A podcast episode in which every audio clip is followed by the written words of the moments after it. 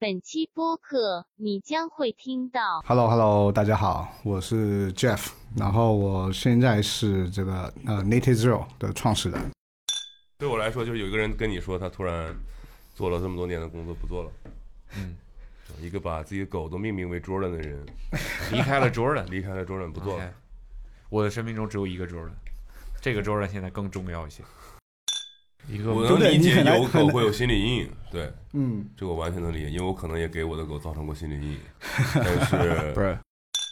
不精准。我对我对遇过，就是我曾经救了一只狗，带去医院，然后医生就是翻牙齿嘛，嗯，他就嘴皮这样翻开嗯就放下，就一不个到一金啊秒，牙翻开，不到一秒 钟，就不到他就不到一秒钟，他就突然喊啊一岁半，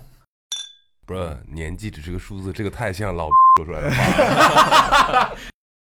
可以啊认你只真是不想地失败，就是最后他把它领养了哎。 就把它这练下来。是一个令人开心的失败。对，这个这是非常令人开心的失败。嗯，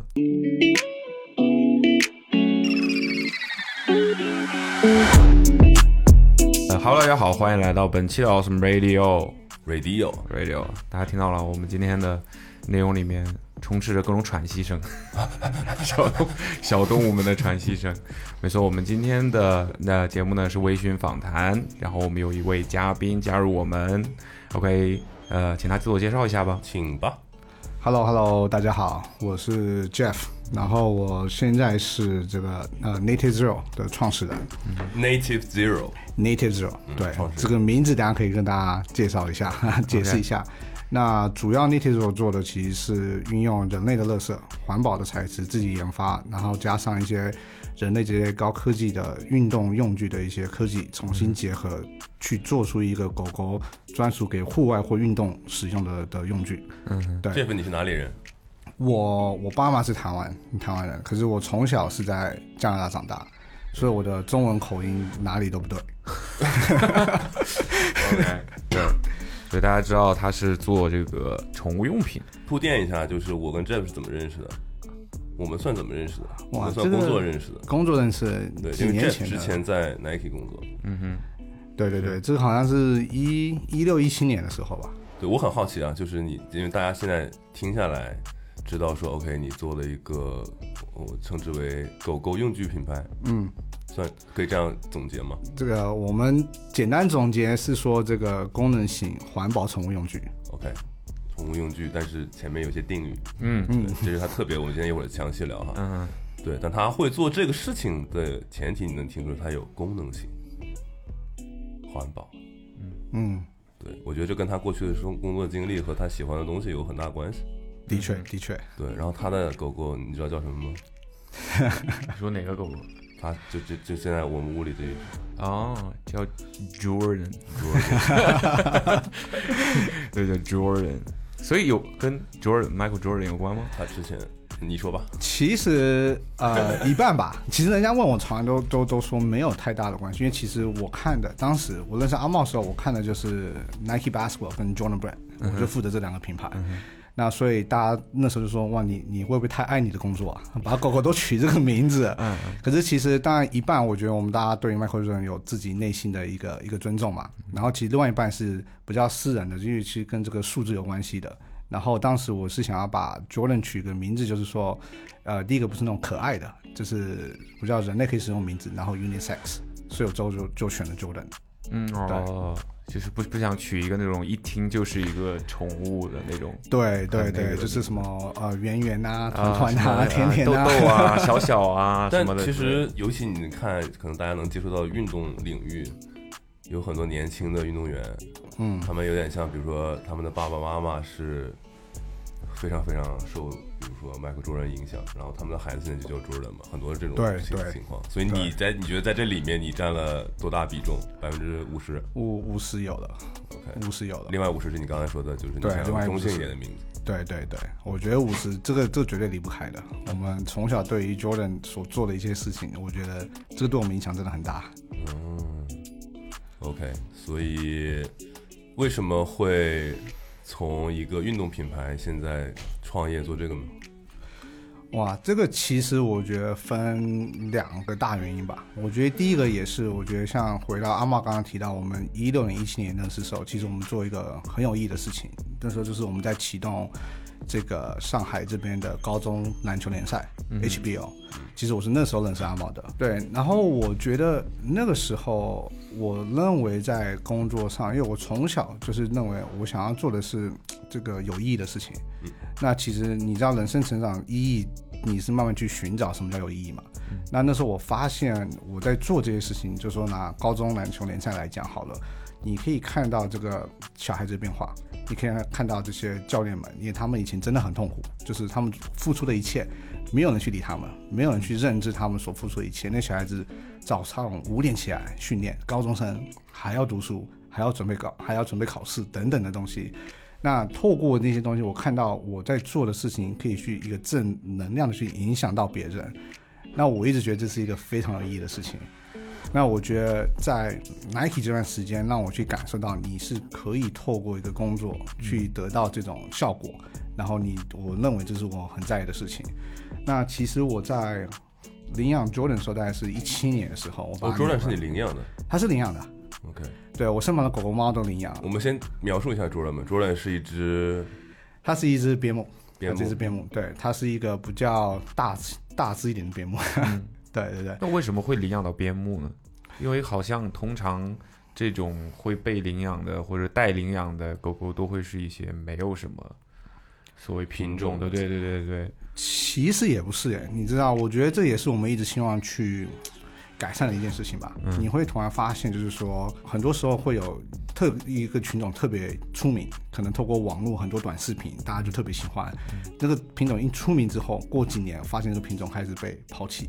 这个事情真的有点尴尬。其实一开始是金毛，然后哈士奇，然后边牧，那这个其实就是大家会冲动性想要去养狗。哦，那可是这些出名的狗呢，往往是这些所谓的工作犬。那工作犬其实它的这个消体力消耗的需求非常大，甚至主人对于狗的认知也需要足够。那你没有达到这点的时候，其实它并没有帮到你，反而去影响到你的生活，所以这些主人往往就会出现这种问题。对，所以其实我也是透过一个很特殊的契机，也没有特别去找哪种狗，然后就遇到了 Jordan，他就把它领养回来了。对。所以你是从上一个主人那儿把它接手了这种感觉的吗？其实不是，因为 Jordan 前面发生的事情我们大家都不知道，他当时是在一七年的 Christmas 啊、嗯被救的，然后当时被救救的时候是有大概二十几只狗，呃一起被救下来，他是其中一只狗，那他们当时哦所是以是有个被机构在有一个机构，对，那个机构其实也不存在。那时候其实是个 NYU 几个大学生的的 volunteer，他们叫做 War Animal Rescue，就是世界救动物组织，那跟当地上海当地机构合合并一起去救下这些狗的。对，那他们是在什么样的情况下救到的这里？他们当时是被就是二十几狗全部被拴在一个很偏僻的一个工那个工地的这个栏栏旁边。那这个当然只能猜测，当时大家的猜测就是两个原因嘛，一个就是斗狗，一个就是要把它们吃掉。哦，对，然后他们就是跟当地协调，还要把这二十只狗全部救回来。所以你遇到 Jordan 是在上海，我在上海，对，遇到他的。哦，还还会有还会有这种情况，就是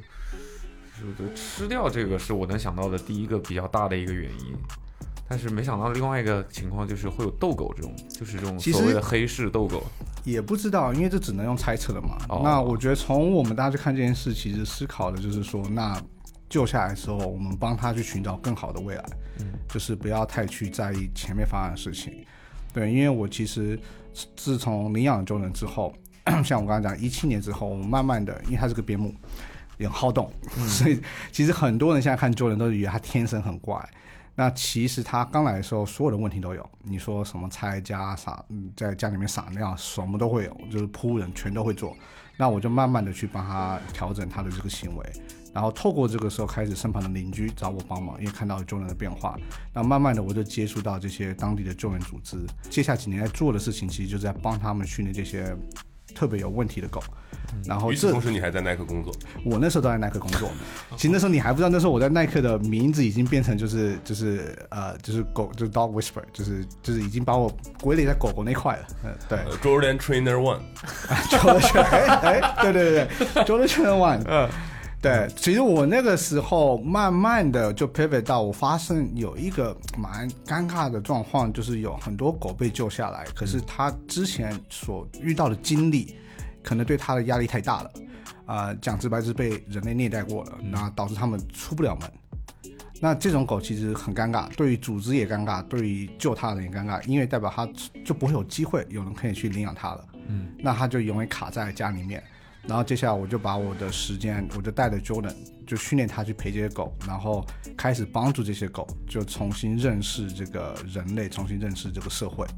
那我后他们已面经有心理阴影了。他们是蛮严重的心理阴影的。近期遇到这几只狗都是救了下来，大概一年半到两年没有出门，就出不了门，嗯，就害怕都出出不门了会门，怎么样呢？出门就就开始尖叫因为、喷我尿我，很然后难想象这个，一个我对不能对理你解很难有很狗难会有心理阴影，对，嗯，这个我完全能理解，因为我可能也给我的狗造成过心理阴 影，但是不是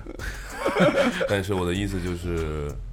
没那么呃离谱，这个对我没有见过，当然他他你说也出不了门嘛，对我就没有在街上见过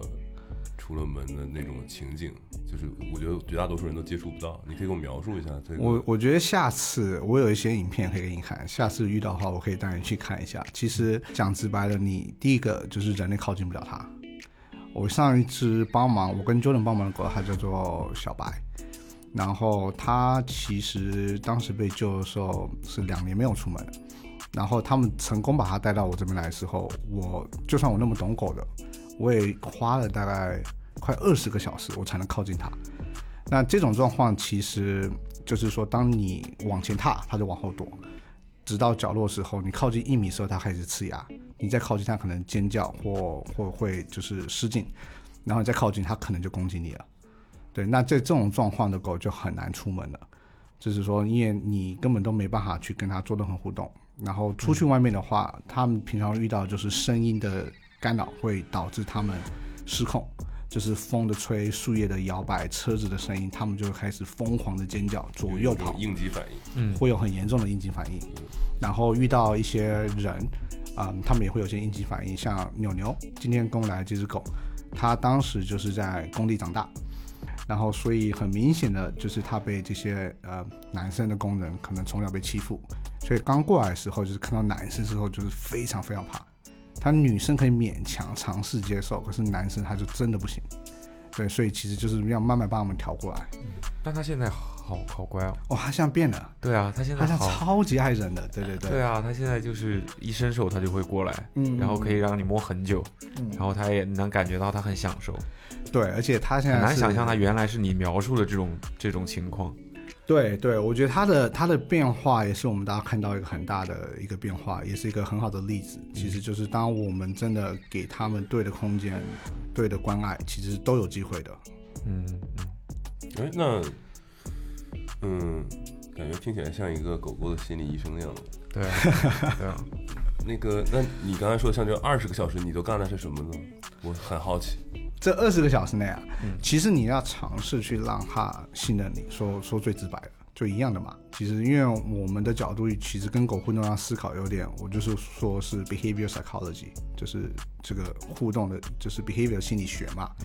那其实当他那么怕我的时候，其实你做什么事都没有用，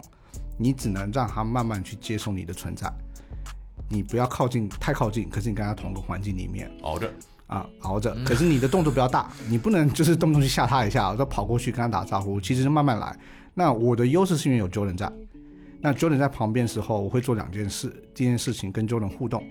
让他看到其实狗跟人互动是可以安全的。那第二件事情，我会带着 Jordan 跟我一起靠近他，因为我这些狗其实它本身都怕人，就算你多懂狗，你靠近它，它还是怕你。可是狗跟狗之间就不一样了。你一个狗如果有好的、比较稳重的磁场，它是可以很快速让狗去接受的嘛。所以我其实就会借着 Jordan 的这个 energy 跟存在，慢慢的靠近它。嗯，我其实那时候就带着 Jordan，就坐在他他有个床嘛，他当时有个床，他就 床是靠角落，他就窝在那个角落那边不敢动。然后那时候我就是带着 Jordan 坐他的床边，大概大概就是三三十五十公分的距离，就很靠近。可是我不能碰床，我一碰床他就他就呲牙尖叫了。我就跟 Jordan 坐在那个地方，就坐了三个小时。 对，我们就坐在那边，我在坐在那边听音乐、看手机，跟 Jordan 摸来摸去、玩一玩。那他就窝在那边看，他还是很害怕。嗯，可是其实他是有在收这个讯息，跟他是看得到的。那我三三个小时之后，我才成功的把手放在床上面，然后他没有反应，那我就知道 OK，这是第一步了。那第一步其实就慢慢再来，你不能马上就说好可以摸床我就去摸你了。其实再那我就往后退去做其他事，再回来坐着陪着他，但是慢慢的、慢慢的靠近他。那蔡老师现在应该爱上打游戏了 吧？别说了，没有了，那蔡老师每天都在家里看你你打游戏，没有了，现在应该爱上打游戏了完吧。全不会，完全不会。你看看我跟游戏的没关有，系。我猫喜欢上打游 戏了，人没，猫喜欢了。嗯，哦，这个还是蛮有道理的，听起来。就是慢慢慢慢，对不对？其实有点听起来有点像，就生物之间接触，感觉都是这样，就感觉人跟人之间交往也是这样，就陌生的时候通过一些你就方式建立信任，对，你对就一开始大家就客客气气的，有边界感嘛，然后慢慢慢慢熟熟熟熟熟，就之后就可以摸它。对，其实逻辑我 其实逻辑是非常非常像的。我觉得唯一不同的就是说，人你可以用言语去跟他沟对通，对对你可以去解释你的角度、你的想法。可是狗狗是没有这个机会，所以往往不是说你给它东西吃，你跟它讲话它就听懂你的话。嗯，其实可是狗狗这个逻辑是一样的，唯一不同是你要用行为去做。嗯，就是唯一差别在这。就假如说，如果我们今天大家都没办法讲话，我们还是可以沟通，可是就是我们会有行为去，对我伸出手是要跟你握手，我握了拳可能是要跟你打架，对不对？嗯就是其实概念是这个概念。那我觉得很多时候大家会 miss 掉这个点，因为大家会觉得说我可以跟狗讲话，其实你狗听不懂你讲什么，它不懂你的单字啊，嗯，可是它懂你的动作，它懂你的声量，它懂你的站姿，它懂它懂你的气场，嗯对你生气的时候，你这个火起来的时候，它它感受得到，嗯，我之前有看过，就是相关的这个科普是说，狗其实是能感觉到此时此刻你的情绪的，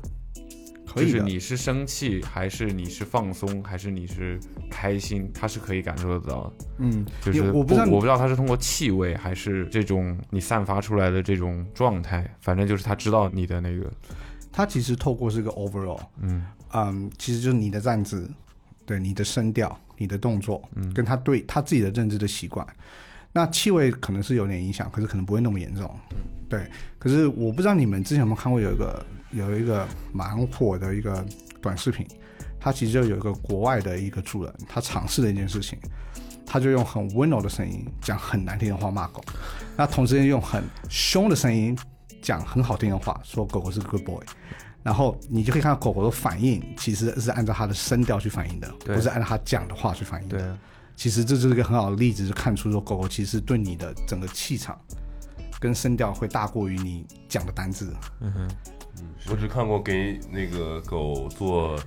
正骨的视频，哦，你说那个、那个给它狗给猫做给正猫做那颌个那个、那个感嗯做觉还完之后，蛮厉他们害的表情真的是很愣住很了很神 奇，对，很神奇。那你一开始为什么会，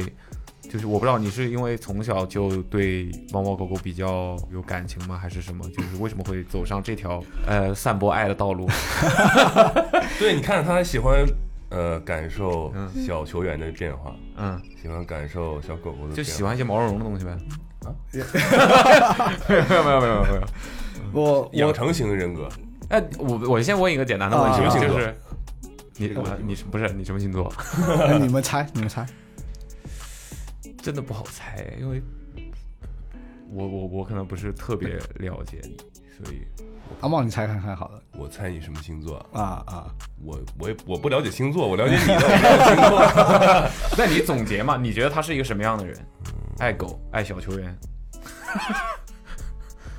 我觉得肯定不是风向的，为什么？你懂星座吗？我没有很懂星座，啊，不是风为向，为什么不是风向？我不知道，就感觉还挺执行力还蛮强。执行力强不是风向啊，有点道理。嗯，哦，不是了，就是执行力好像跟那个太阳没什么关系，是吧？有关系了。对，我就觉得整个人性格不是那种很游走的，哦，就还比较统一，嗯然后就是说什么就是什么，说什么做什么，嗯，所以这个应该是什么星座确？实是比较偏火或者土多一点。对所以你是什么星座？我是处女座，你看土，处吧，嗯嗯嗯，嗯，处女座，对，可是我我小时候，看着一丝不苟的发型也知道，可是我小时候大家都猜不到，听号称，因为我对星座真的没有了解啊，嗯大家小时候号称我个性很不像处女座，可是长大了好像听说越来越像处女座了。 OK，对，嗯，那哦不对，我刚才不是这个问题，我不是要问他是什么星座的， 我是要问说，所以你是就是比较喜欢狗，还是说其实猫狗你都 OK？其实我从动物角度，我觉得我都喜欢。嗯说说真的，但是也也没有至于，但是我觉得你刚刚的问题，其实我从小就很喜欢，可是我从小就不能养，因为我虽然在就是在啊加拿大报复性养狗是吧？也不至于报复性养。为了满足小时候的愿望，对我小时候其实有这个愿望，我小时候因为因为像我出去，我们小时候国外的生活比较不一样嘛，像我们下课大家会去打球、打棒球、打篮球，那 weekend 就是出去运动嘛。嗯，那我朋友都会有狗跟着一起去，就是跟我们去打球，在旁边陪我们，跟我们去玩棒球。然后我就从小的一个愿望就是跟狗一起生活，就是做每一件事情。那可是，嗯，我妈有洁癖， 所以哦他就就不不不让我养。然后主要原因你也知道，亚洲家长虽然在在这个环境里面，他们对于小孩子的逻辑也是一样，就是教育呃优先。对，那他们一定说你自己都养不活，你还要养什么狗？对吧？你现在的 focus 是好好的上课、学习、成绩做好，对不对？你不要去做其他的事情。嗯，所以我其实小时候就一直没机会，啊、所以某方面没有错，是长大之后我就是立志一定要去养。可是我刚开始工作的时候，我是在广告公司工作，那那个生活是几乎不可能养狗的，我每天半夜一两点下班，就是根本没有时间去照顾。可是我从小就会去做那个 volunteer，就是我会去狗狗的 shelter 去做那个义工，嗯帮他们清洗、陪狗、跟狗玩。所以我其实从小就喜欢，然后可是一直到了 Nike 之后，我生活稳定的时候，我才开始去养狗了。哦，真正开始自己养狗的时间没有特别久，其实没有特别久，就拥有一只只属于你的狗的时间没有特别久，对，没有特别久。所以 Jordan 是第一只，它算第，对，它是我第一只，就是实际属于我还 full time 在照顾的。哦，那他现在多大？它现在预估已经七岁了，哦虽然看不出来，它感觉大概三十岁，对，可它的确预估七岁。毕竟我已经养它五年多了，嗯，我领养它的时候，在那时候预估是一岁半。是很多这种，因为我自己的，我们俩都有领养或者捡到的经历啊、嗯我自己的，我在上海养了一只猫，那猫是领养的，嗯，然后我在我自己的家，我爸妈在照顾两只猫和两只狗，全部都是领养。哇，对，然后就会有这种问题，就是有些是真的就是在路边上捡的，然后有些是被别人抛弃的，然后你拿拿回家之后，就发现你不知道它多大， 因为就因为很多它的猫猫摸头狗母狗，伯是吧？就一旦成年了之后，它就是那个样子，就对你也不知道它多大，对然后只能送去医院，然后让医生去说要看它的牙齿，对根据它的牙齿能知道它大概是多大对，但没有没有办法特别精准，不精准。我对我遇过，就是我曾经救了一只狗带去医院，然后医生就是翻牙齿嘛，嗯，他就嘴皮这样翻开嗯就放下，就一不个啊到一金秒，牙反正不到一秒 钟，就不到他不到一秒钟，他就突然喊啊一岁半。我就说你你要不要多看几眼？ 就是我觉得他已经想好了一个数字，就是你进门的时候他已经想好就数字无了所谓翻开是什么了， 就对是你看它甚至没有牙，好 吗？你在说什么？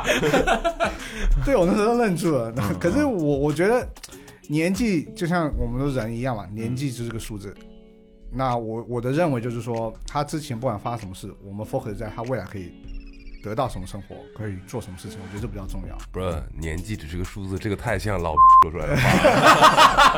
年轻人是不会说出这种话。我们我们年纪也都到了，哎， 对对对，是是是，呃 苦笑苦笑，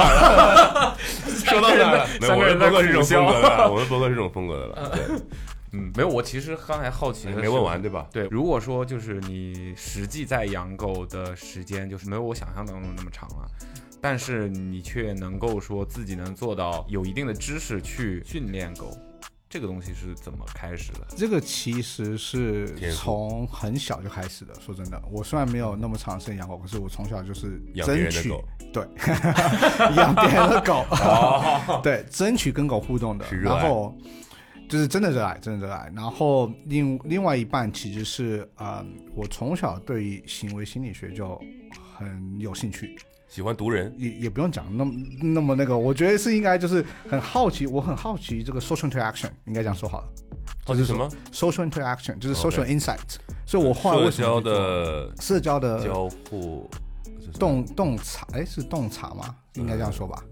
行吧，就这意思吧，反正就是对对对，嗯懂就了是说，懂得一个人他的行为会有什么 impact，就他做了一件事情，他什么 impact，我会怎么在一个群体行为内他会做什么事情，在单独他会做什么事情，就是我从小对这就很有兴趣，也是我后来为什么去做了广告啊。这我个很难 branding 想象一个小孩对这种东西感 兴趣。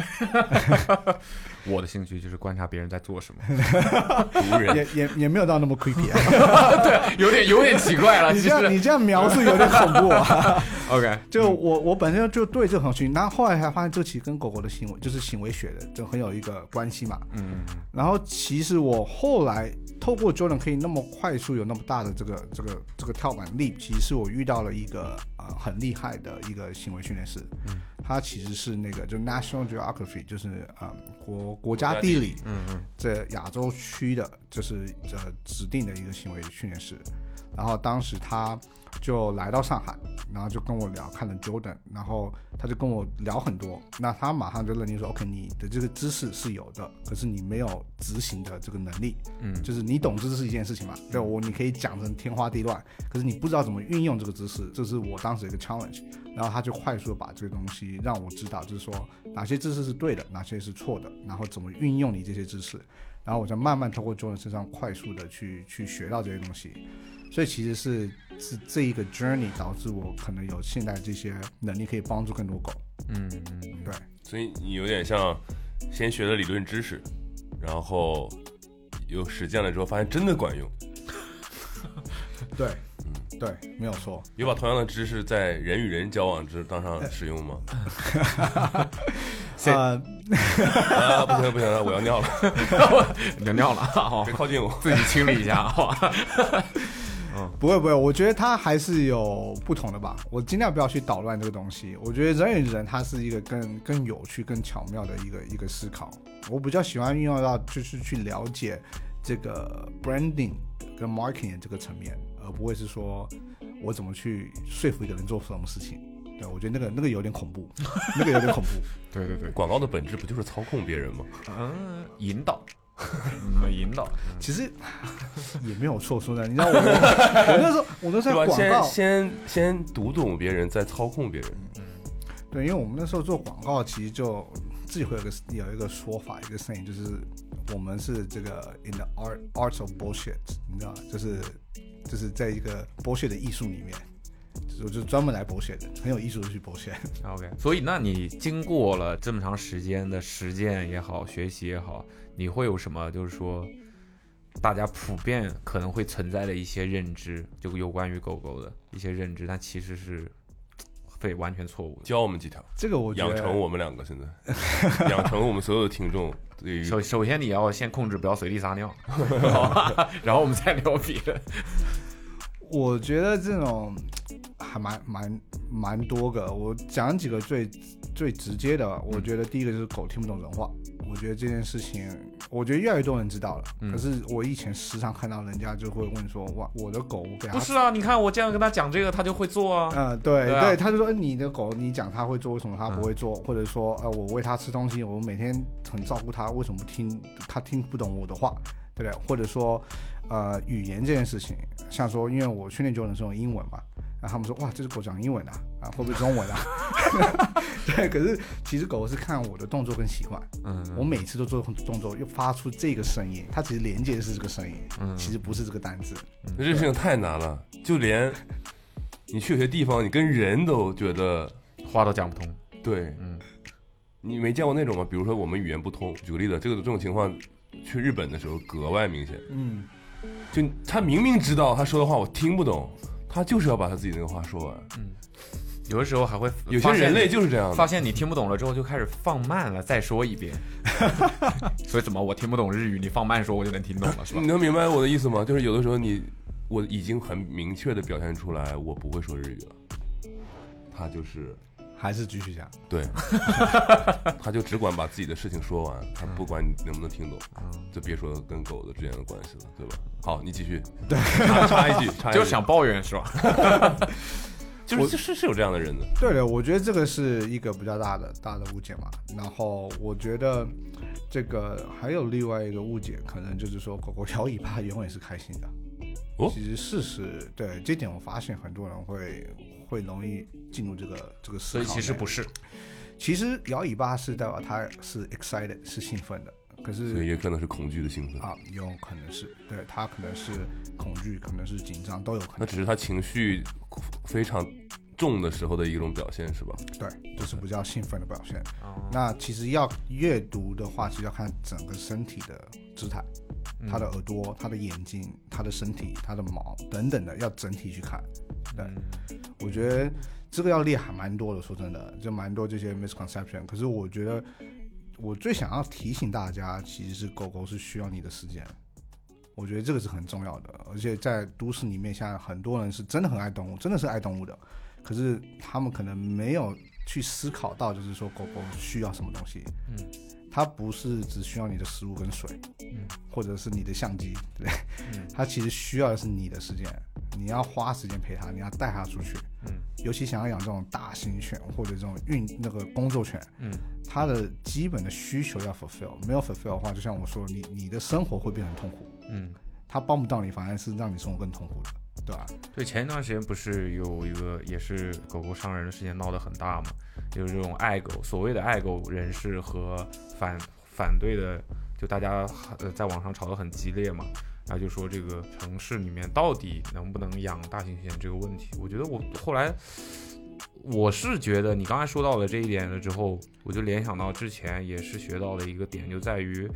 这个东西城市里面能不能养这种大型犬，除了说它的攻击力本身来说，就是伤人的概率是要相对来说要高嘛，比小型的狗就是它的杀伤力就是更大，这是一方面。但我觉得这不是最重要的一方面，另外一个就是说。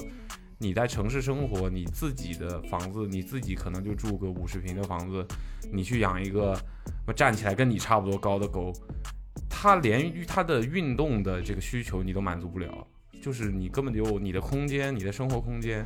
就这种狗它可能本身都是要在在在花园里在草地上去跑的嘛，每天都是要那样的，你都满足不了的话，其实完全已经不是说它是不是一个伤人的问题了，就是它它的生活状态就不适合它，嗯，所以你就压根就不要考虑去养它，对吧？嗯，对，可是你说到这一点，我也想要提一下，就是说生活空间这件事情，因为很多人会比较说你的狗多大，你空间可能要一百平米或或更大，一定要花园。其实某方面这个逻辑是对的，可是从另外角度去思考，其实是你可以住在一个五十平米的，你只要天天带他出去，整个对世界都是他的。对，可是你如果是每天一半时间大家在外面跑，那其实是 OK 的。可是你把它关在里面，那当然是不行的。对对，对，可是你说狗是不是在城市养？我觉得又是另外一个话题，这是个我觉得这个要讨论很久的话题。 OK，嗯，那我我确实之前有一个朋友是骑摩托车遛狗的，他养了一只拉布拉多，不是我的朋友，我的邻居吧，应该这么说。我跟他不算朋友，我小的时候又是经典的，我有一个朋友的话题。 对，呃这个朋友，对我当时其实不太懂的，然后我就不知道这个人天天就是，那时候觉得他只是想骑摩托车，后来发现他肯定也是想骑摩托车了。对，后来就发现， 就是他那条狗确实养得很好，问问题它骑多快啊？我觉得他是赶撵不上他的那只狗，就是拉布拉多嘛。然后啊那个拉、那个狗应该是长跑，然后就是哇不是我不是指长跑，就是经常跑的一只， 所以它的那个整个狗的状态，我现在印象都很深，就像一个非常非常精壮的，我不愿意称之为猎犬吧，就感觉有点像一个，反正跟平时你能见到的那种狗的状态不太一样嗯不太一样，对，就是那种姿态的那种感觉吧这。 就是有长期健身习惯的人和，哎，对，就对就就像对和对没有对健身对人是一样的，对对吧？这个人健身你是能看得出来的，对对就他的那个肩膀啊，或者是肩他的颈站椎姿啊站姿啊，眼你神是都能不一感觉样出来对这个气质是有变化的。对，但是绝大部分普通，尤其是年轻人，自己每天就是可能对啊，下班都已经不知道几点了，你哪有可能那么那么多的时间去去陪他，去让他去运动去玩？我就是觉，我就是单纯的觉得，绝大部分的人是不一就是不要不要养狗，真的，我也不知道为什么。对，我觉得就是我现在越来越就是，我觉得看你要干嘛吧。对也有我那种就是不爱玩的，人家就是天天跟我待在我一起。对我我觉得我们可以提醒大家的事情是想清楚，对，对，要想清你楚。想清楚你的时间分配嘛，对吧？，我觉得刚刚阿茂问的也是对，就是你的目的是什么？嗯，因为我以前看到很尴尬，就是很多人的目的就是因为那感觉好，就是他们养狗有点像买包包那种感觉，嗯你知道吗？就是现在这款包包很很火，或者这个球鞋很火，他穿了一双很帅，啊我也要一双，我要上传到我的这个社交媒体上，然后我就去搞了一双来，最后发现哇，这鞋子护理好麻烦啊。对不对？我每穿几次，我就要要大洗一次，清洗里面、外面等等，还要陪它啊。算了，这个鞋子不要了。嗯，对，我觉得的确要问清楚你自己，你到底为什么要养狗？那这个确实很难，又没有人会在如果没有养过的话，嗯，我可能不会知道我即将面对着什么。你能明白我的意思吗？所以其实正式决定要养，应该是怎么讲？你也没有办法试养一只吧，你对吧？要你可能以明白我的可以可以对的啊，我觉得可以是的现在是可以可以试解养啊决所解决以这个问题。，对，所以我当时在做什么？我在帮这些救援组织在做事情，因为你从救援组织，它其实有分几个阶段。第一个是他把狗救回来，对不对？然后就是组织他们自己去做，这群 volunteer 去做事情。救回来之后呢， 它正常会有两个 option，对外两个 option，一个叫做 foster，就是助养。一个就是 adopt adoption 领养，嗯那我们大家听到都是领养，可是很少人不知道助养这件事情。其实我一直想让很多人知道助养，助养概念就是说，他救一只狗回来了，那这只狗可能它在等待这个 forever home 这这段期间内，就那在有等没待有正人式的领养之正式领前，养之前，有没有人愿意就是说陪它带着它？那这个就是中转家庭或这个助养的概念，但其实本质上它是为了解决这个中过心渡的期压力。过渡期，因为它如果不这样做的话，这只狗就只有两个地方，呃就只有个地方可去了，其实就是 shelter，就是就是那那个 shelter 其实环境就不是很好嘛，shelter 就是那种我不知道中文怎么讲，可能就是很多几几百只狗在那个地方狗啊，狗中心吧，就是这种感觉。，对，那正常那种地方对狗本身的就比较不好，因为就是说你从清洁上等等上都是比较大的压力嘛。嗯，对，然后它可能也会疏远跟人类的关系，所以助养是一个非常好的 option。我时常跟人家讲说，如果你第一次想要养狗，那你先应该试做先试试，因为这是双赢的嘛。你去适对应理解一只狗，你去理解狗的生活是怎么样，然后从救援组织来讲，它压力减少了。那这种助养住着住着不就领了吗？对，那这就是那个问题 了那。很好啊。很好，可对是这是我们常开玩笑做 fast fail，就是这个猪养失 败。好像我身旁的人呢， 百分之九十几 percent 的几率就是助养失败， 嗯，因为你就有感情了，你就留下来。对对对你很可是难哦这段时间你可以啊，认你真只地是助养失败，就是最后他把它领养呃，了。就把它这练下来。是一个令人开心的失败。 对， 这个这是非常令人开心的失败。嗯，对，可是这是一个很好的 option，嗯，就是尤其年轻人或第一次想养狗的，先去助养，去了解跟狗生活是怎么样。嗯，对，因为那我如果我想助养，我可以怎么联系谁呢？其实很多上海下好多好多救援组织的，你其实联系他们，他们都固定会 update，就是说现在有哪几只狗在找助养、找领养的。你其实从里面看到你觉得真感觉不能错说的，几个具体的吗？就是大家可能会想说啊，我想知道有哪一个机构名字之类的，这种有吗？呃，或者有我怎有么找蛮到多他们这的。种我觉得最近可能年轻人比较熟悉跟红的有个叫 The Someones，对，然后呃什么的什么 The Someone。的，它对叫 The Someone，Someone， someone OK，对对，某它是一个这个 someone，对，某一个上海就是它的，这是这是一个，那他们狗狗都是比较可爱小一点狗狗。那上海一直呃长久以来一直存在，就是我不知道你大家有听过一位叫周姐，啊，她的组织叫做 SAR 上海 Animal Rescue 对周姐，周姐，对，她还蛮有名的。周阿姨， 那个是这个意思，周姐吗？周我不知道中文怎么描述，就是这是个人名吗？人名对周姐，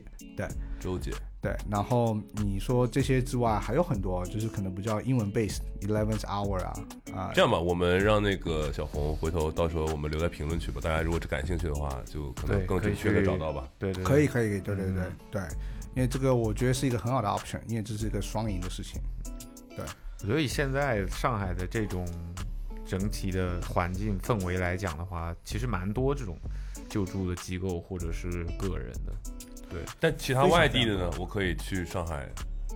或者其实全国各地都有。全国各地都对都有，有可是正常我会建议你要可以跟狗接触到 before 你去做任何 decision。就你不要在网上联系好了，然后就决定了。啊，嗯因为正常来讲，真的救援这些组织们也没有这个能力把狗送动物园去，因为他们需要靠近是第一个可以 monitor，就是确保一切都 OK。对，那第二个其实这个运输也是一个很大的挑战。那救援组织也会审查你的各个方面，是吧？哦，会哦。嗯对，组织每个人都有不同的规则跟跟一些标准，对，那他们都有他们自己的方式去审查你。我记得领养会什么看看你的生活环境啊，对，反正我自很多己要求经历过的一个完整的正规的领养流程，就我现在养的这只猫嘛，你现在还要定期给他们更新你现在的状要况。的，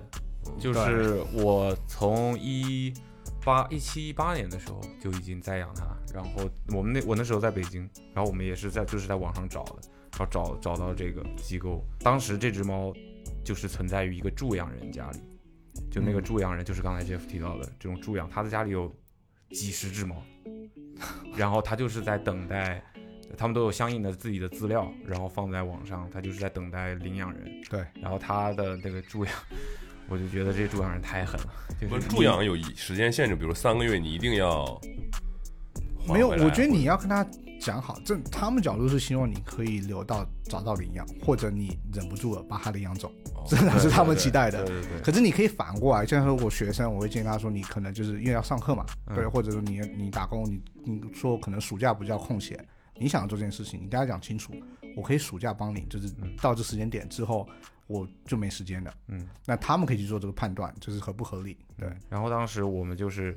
就看好哦这只猫，就我们其实原本看看好在网上看好的不是我们现在养的这只猫，是另外一只猫。然后就说 OK，那我们就联系一下，然后就联系上，联系上了之后就说去他家里面去看，就是实际的去接触一下。嗯嗯，然后我们就去了，然后去了之后，其他们家当时离我们住的我们的家很远，就是几乎要跨整个北京城，就很远。哇！然后就我们还是就过去了嘛，到那儿已经晚上了，然后到了到早上八点就出发了，啊， 对，因为幸亏带的自己带的干粮，不然饿死在路上。没有， 然后到那儿了之后，就跟他们也是夫妻俩，他们夫妻俩就是家里有几十只猫，各种各样的嗯嗯猫，全而且全部都是流浪猫，或者是流浪猫的后代，嗯就在他们家一直生活。然后他们他们两个也自己就喜欢猫，就是就那个场面其实有点吓人，就是他们连 疯狂动物城是吧？真的就是疯狂的，就是他们连做饭那个灶台，做饭的时候边上猫就走在灶台上这样走来走去我。还以为锅里头都是猫呢。好好好，你说灶台干嘛 呀？我没有别然的后地方可以说了，别说灶我台。就是我觉得猫上灶台挺吓人的，就是已经就是密度达到了这种程度。 OK，你知道吗 OK 它有它如果有别的地方去的话，它就不会上灶台，你知道吗？ 就太多了。然后我们就去，就是真的就是接触，然后在他们家待了几个小时，嗯就是想说，呃，能和那个猫呃接触一下看看嘛。但是实际就是接触下来发现不太行，嗯就是那个猫很怕人，然后很很应激，然后那那个你就坐下来跟另外五十几只猫玩儿啊！对对对对对对，呃知道 他应了该吧他应该是站在那边等，看哪只猫跳到他身 上来。然后那个我们也跟就是跟那个助养人学习嘛，就是说怎么和他们相处啊，什么怎么怎么各种各样的这种知识。然后那助养人也说，就是这种猫呢，就是就它就是这个样子，就这一只它就是这种性格。 对，然后呢，但是呢，它的一只哀 猫，对对对，但是这种性格呢，就他当时也是跟我们讲嘛，就分析嘛，就说这种这种猫呢，它就是属于一开始它特别难难接受你，但一旦它接受你，它会很黏你，他就会告诉我们前前后后这个这猫会怎么样。然后我们两个当时也在那儿待了很久，待了很久之后，就那种各各种各样的猫就走来走去，最后就只有我们现在养的这一只嗯，会主动的过来跟我们接触。我不知道为什么，就可能原因非常复杂，我不知道，但但就是只有它。然后呢，当时让我们戳中我们的就是那个助养人说了一句，虽然现在听听起来很像骗子啊，但是那个助养人说，哎，他平时不会这样的。对，然后你就会觉得，你就会觉得，你懂吗？就是你会觉得他职业是哦 sales 吗？ 哦，对，我就觉得哦，所以其实所其他所有的猫都是托， 就是你们今天说好啊，全部都不许跟他们接触，就让他去， 没有没有没有，然后就很，甚至我们当时就已经可以把它抱在怀里，抱在怀里。摸它的肚皮，就对猫来讲，其实这个是没有那么容易的，就刚开始接触嘛，对对对对，然后就觉得挺惊喜的吧，就没想到嘛。然后后来我们我们其实当下也没有决定，就是说，因为我们我们两个人商量好，就是说不要仓促的决定，因为这是一个重要的事情。嗯，然后我们就回去了，回去了之后又开家庭 会议，然后把呃我们自己的想法都说出来啊，我觉得怎么怎么的，然后最后我们就是决定去养，嗯，那一只，对对，不是我们原来选的那一只，选现在的这一只。然后就是我们回来之后，我们是不用自己去接的，那个助养人会把呃猫带着，然后带着那个那只猫它自己用的那些东西，啊，就它啊，熟悉的有味道的那些东西全部都带过来。嗯，带到我们家里面，然后他他们会亲自来考察我们家里的环境，然后觉得你们 O 不 OK，他甚至还会问你们是做什么工作的，就是你他来他要判断你稳不稳定，你的自己的生活稳不稳定，对对否则的话他可能就不会给你养。然后各种各样的资料，还有签名，留下你的自己的个人信息。阿茂啊这有没有像那个要去相亲的感 觉？我能想能想象这个，对对对，然后他就送过来了嘛，送过来了之后，助养人还会时不时的来看他，对，就观察它的状况，就是它它有没有适应这个环境。我就在你们家住一周吧，看观察一下你们。它一开始真的，它一开始真的很不适应，它一开始都不愿意从它自己的那个东西里面，那个小窝里面出来，出来，对，它都不出来。然后慢慢慢慢，它真的就大概一周的时间，它才开始出来，开始适应这个这个环境。嗯，然后后面我们也会定期的给助养人回，呃，就是报告， 就他目前怎么样啊？他很呃，他怎么样怎么样？我们应该买什么给他？买这个合不合适啊？他的粮啊，怎么样怎么样怎么样？各种各样的东西去问他，跟他沟通，对，一直到现在已经呃五六年的时间了，对，一直就是这样，就大概我就我是我就是给大家形容一下大概的一个领养的一个流程，对，可是我觉得你描述一个是非常好的一个流程，嗯从两边，而且你说那个猫猫自己爬过来，这个就是我觉得有时候领养的时候你会遇到这种很对对对巧妙的这种嗯，嗯就是他们我们常说动物选选你不是你选它嘛，嗯嗯嗯。它走过来，你真的那一刹那你的破防全都没了，对你，你都不知道为什么，没有你不，你没有任何原因、啊，你也不用想为什对么啊，了，我就第已一经次见到他，对我第一次见到他，为什么为什么他就来了这么多只，为什么就只有他，对对，就就会让你，呀，可可能你其实如果认真分析，可能就是他喜欢你身上的某个味道或者什么东西的，就可能就只是一个很科学的一个东西，但是你在那个时候你就会觉得，也 OK 啊，人与人之间难道不有时候不就是这 样吗？你平时不是这样的，哎，嗯嗯，对，反正就很容易戳中你，我我家的我家其实现在现在嗯现在今天现在是有四只猫在我家，都是你助养的。呃，没有，两只是刚被救的，然后现在在找领养，然后一只是应我该不能算再属养于了，吧我不能再养了，不要对，我没有，我不们要跟我还说没没事没事。对，我有一只也是跟你的经历一模一样，我只是带救人去宠物店洗澡，然后就就是那个那个老板娘知道我专门在帮这些救助狗，他们救到一只猫，然后就也是被就是被 PUA 了，就是就 就猫就 PUA 啊，呃，就直接到到到我家来了，对对对，所以其实我家一直都有很多狗跟猫，嗯所以我可以了解你刚才说的那个那个场景，我也是同样状况，嗯我也只是好奇去看到，哎，怎么那么可怜，一个人坐在笼子，摸它一下就翻肚子，嗯，就爬到我身上翻肚碰子，瓷是然吧后？我就完蛋了，我就想我完蛋 了，呃，对，然后隔天它就在我家了，就有的时候你会用人的思维去去思考这这他们的这些行为嘛？只只要你不出，门，就不会交到朋友。就会觉得有些 有些小猫小狗就有点像人一样，就有些会聪明一点，或者说有些会知道怎么讨人喜欢，对，但有些相对来讲就嗯一般。我们之前就是现在住的那个院子里面嘛，也前一段时间我以为你说我们之前有个同事呢，没事没有你说。没有前 一段时间就出现过，就是一直都会出现不同的流浪猫嘛，上海流浪嗯猫很多。对，然后我们那个院子里面就会固定有几只，呃，会经常在这里出现。然后之前就有一只小黑白相间的一只小猫，然后那只小猫就是特别特别会讨人喜欢，就不管是谁，只要是这个院子里的人路过，它就是过来，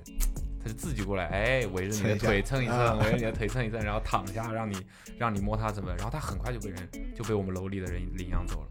对，它就很快就找到自己家了。但其他的有一些猫的话，它相对来讲可能就比较困难一点。对，你说说到这个助养啊、领养等等，其实我当时在做我这个产品，它的起因其实是来自于这个。为什么？这个你们可能阿茂都不知道这件事情的， 他只是突然间有一天听到我在做这东西。其实我当时就是我们在讨论到那个时候，这个大概五六年前，其实上海对于这个领养猪养这个概念还没有那么大，因为那时候其实这些救援组织其实分两种救援组织，一种就是这些老外，他们可能从小这些习惯，然后他们自己就是去开始救狗救猫。然后另外一种其实就是像我说的周姐，他们其实是老一辈子上海人。那这两群人都有同样的一个痛点，他的痛点就是没办法去打到最核心，有可能去做领养跟助养，就是上海的这些年轻人，因为他们的 community 没办法 extend 到这个地方去。所以那时候我其实一直在思考怎么去帮他们去做这件事情。那当时我可能就用在 Nike 的一些经历去做一些活动，然后我去做很多讲讲课、workshop 等等的。然后我后来就想说，可能我觉得我在 Nike 真的待待太久了，我就突然有个想法，我就想说，如果我今天可以做出一个非常有故事、非常有功能性、很独特的一个产品，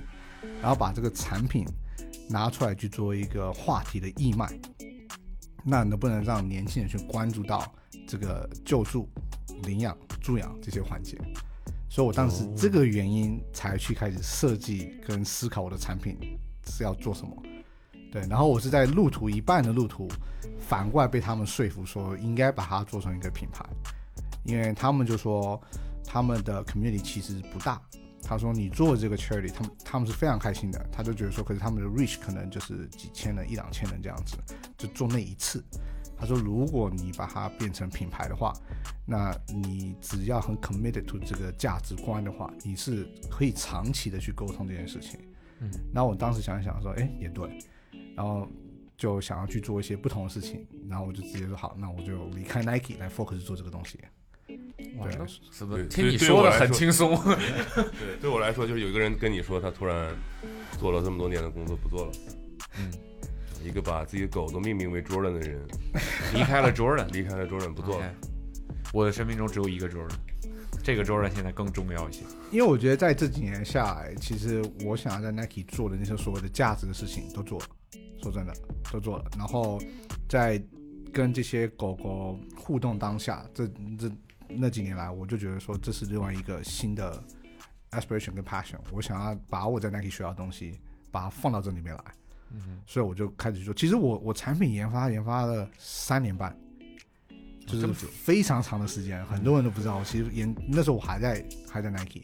然后我是到最后面，我其实去年年底才正式成功的离开 Nike。当嗯时大家一直那个老板们一直在跟我谈，就说：“哎，你要不就一半一半。”对，嗯对。那可是我后来就觉得说不行，我一定要全心去做这件事情，那我才离开，才去好好去做这个东西的。来吧，我们来聊产品。聊产品，啊、我们这个一大桌子，我现在看到第一个你看到哪一个？你现在 logo 是你的这个牌子叫 Native Zero，这名字你看还没说呢。哦，对对对，native zero 呢，其实我想要去讲的就是 native 这个单字，其实在讲说还原五千年前人、狗跟地球的关系。就你想象那个时候，我们的生活，人只会去运用倒下来的木去建造房子，狗跟人之间，狗去帮人看这个它的 cattle，就是它的养的东西，陪它们去拖东西等等很多东西嘛。嗯。所以我想要去讲，就是我们可以还原到那种关系。然后 Zero 呢，其实在讲说一个好的产品，一个好有 function 产品，它是 create 就是所谓的这个 zero tension，就是 zero stress，然后最后就是 zero waste。因为对我来讲，这个环保是一个很大的一个一个核心嘛，为所以什么你这才么在意环保这件事情？我也不知道，说老实话， Move to Zero 嘛，是吧？我当然我很喜 欢 Move to 这是 Zero，因可为是在耐克影响了你吗？我觉得那个影响力的确非常大。可是我就一直对我觉得对我来讲，第一个就是对于地球的一个 respect 是第一件事情。第二件事情，我其实是对于这个 innovation 很有兴趣，就是当大家再去怎么能 innovate，做一个环保东西？这个 innovation 对对对对，就是说你怎么去拿一个我们创造出来的垃圾重新去运用这件事情，就本身对我来讲很有兴趣。嗯哼，对，所以你们看到我这个产品，它上面有这个这个这个很特殊的这个材质嘛，就是你看每一个产品都是材质，这个材质就是我自己去研发出来的。可是我们大家在 Nike 待过都都了解，Nike 有个类似的的这个材质，嗯，那我们是重新 用同样的概念重新去思考。就是用人类的鞋底回收回来去做，那我们这个叫做 flex grind，因为如果你去压它跟拉它，它 basically 就是呃，它有一个固定的弹性跟稳定性，因为你给狗狗去运用的时候，你不能太软，嗯，可是你不能太硬，嗯，对，那所以它其实不是一个，只是一个样子，它有它的那个这个所谓功的能性韧性属性的在里面。对，那因为可能就回到说，你们说处女座这个个性可能就出来了，因为我当时一个思考就是说，环保这件事情它可以是个 emotional 的东西，有些人就在意，有些人不在意。可是我想要把环保做成有 physical 的 value 在，意思就是说，除了 emotional 啊是环保之外，它是要有功能性的。嗯所以这个材质本身，这个 flash c r a n 我们研发了大概一年半有了。对，那给就大家是语言描述一下，就是很像有一些主打环保的概念的一些鞋子的鞋底，它里面会夹杂着很多彩色杂的质这种，的对，像花纹是。随机的这种像大理石一样的这种纹路，嗯，对，它是纹路会非常随机，因为我们做法其实是回收人类鞋底，然后加上那个鞋底做鞋工厂所产生的废料，然后它本质其实就是橡胶嘛。嗯，那重新把这些橡胶重新去调整去做一个组合，再加入天然橡胶去做一个一个一个啊、呃合体，然后就慢慢去测试它的弹性、它的稳定性。你刚才说那个挺对的，就是不能太软，也不能太硬，对，因为这个这个是一个很很这个只有很养狗痛的苦人的才问知题道的嘛。事情。因为你说，如果我今天只要做个环保包包，那它只要可以背起来不就好了，对不对对？可是我今天要放到狗狗身上，然后我也是要提升它的运动功能，以它的表现的能力去保护到它。那你第一个就要有一个好的 balance 嘛。所以我们当时在测试 balance 测试的非常非常久，然后最后一个还是要稳定 durability，你不能容易被拉断或被咬断。嗯所以单单这一个 process 我们就花在一年半去哦还要慢耐慢咬研啊究。它耐咬是是够，可是说老实话，你把这东西给任何狗狗，它它给它花时间，它都有办法去破，除了铁之外，它都有办法去破。可是当时我做一个测试，就是做完这个项圈，我就训练 Jordan 把这个项圈当玩具，好，我开始跟他玩，就是玩拔河。吓死我了！我有个影片，我可以给你看，我的产品介绍里面就有这一段，我跟 Jordan 用项圈在玩拔河，对，去展现它的它的柔软度跟耐咬度。那他不会以后就知道，就会认为说这啊这个东西就是给我咬的，不会，还好，啊因为我我就只是让他那那阵子玩，后面就不让他玩、玩这个了。对，那他应该挺疑惑的。每天之前天天让我 咬这个，现在 天天看我爸在家咬这对现个，在完全不让咬了，什么意思？ 这是没有就给他别的东西做啊，他最爱的是飞盘，呃飞盘拿出来他就忘记这些东西了。啊，对，你可以用这个材质给它做一个飞盘，这样让它咬，对吧？这个后面哎，这个 idea 也不错，哎哎，哎这个 idea 哎啊哎，这个可以去想一签个下。合约吧，我 们。嗯，OK，对，所我其以实一开始看到的就是这个背带的这个东西，哦，背在上面那两颗，对不对？对对对他用了好多 f e l o c k 对，看起来我们曾经在很早之前做过一期节目，就讲 f e l o c k 哦，是啊，对，我 们拿了可能六七感觉这个背带我都能背，机能风是吧？对啊，对，我的项圈用到的是菲拉，可是背带用的是另外一个。对哦，那其实我快速一个讲吧，项圈的话，其实外面就是我们自己做的这个材质叫 FlexRide，那它的优势当然就是防水、容易轻。刚刚谈到了这个这个有弹度，它可以拉、可以扭、可以扯，可是又稳。然后里面呢，大家可以看到里面其实是有一一层软软的东西在这里面。垫在脖子里面的，啊、那大部分项圈其实没有这个内垫，那这个内垫其实 again 它不是纯粹为了内垫而已，它其实是 neoprene。那我们大家知道 neoprene 其实用来是潜水衣上面的嘛，嗯所以它是有速干的功能。所以这个项圈它本身的一个整体优势呢，其实就是有点像 alternate gear，它是适合让狗出去野外，就是用湿用脏，哦，它可以速干，然后容易清清洁的。对，然后 fit out 我们大家都非常了解，它穿透就非常我还是要那个解释一下 f e l o c k 是什么的，以以防有人不知道 f e l o c k 是一个公司，这个公司专门做扣子的，嗯，但它不是普通的扣子，它是快呃，拆扣，简单的解释就是不能说快拆，就是它合起来非常容易，一般会有个磁铁什么的，它会把它一下子就吸上了。有有很多鞋子、衣服现在会用，但也都是走非常非常极端功能性的这样的产品。对对对，对，但它厉害在，比如说你正常一个扣子，你会容易不小心，比如说你正常呃说说暗扣好了，就是你一使劲，有的时候会误把它弄开。嗯对，但 f e l o c k 的设计逻辑就是，它只有一种方式可以把它解开。比如说这个扣子上可能有根绳子，你必须要拽这根绳子。这个角度，某个用角度用力，某个角度，它才能把它解开，不然就是房屋操作，对，防止误操作就是就是可能之前有很多航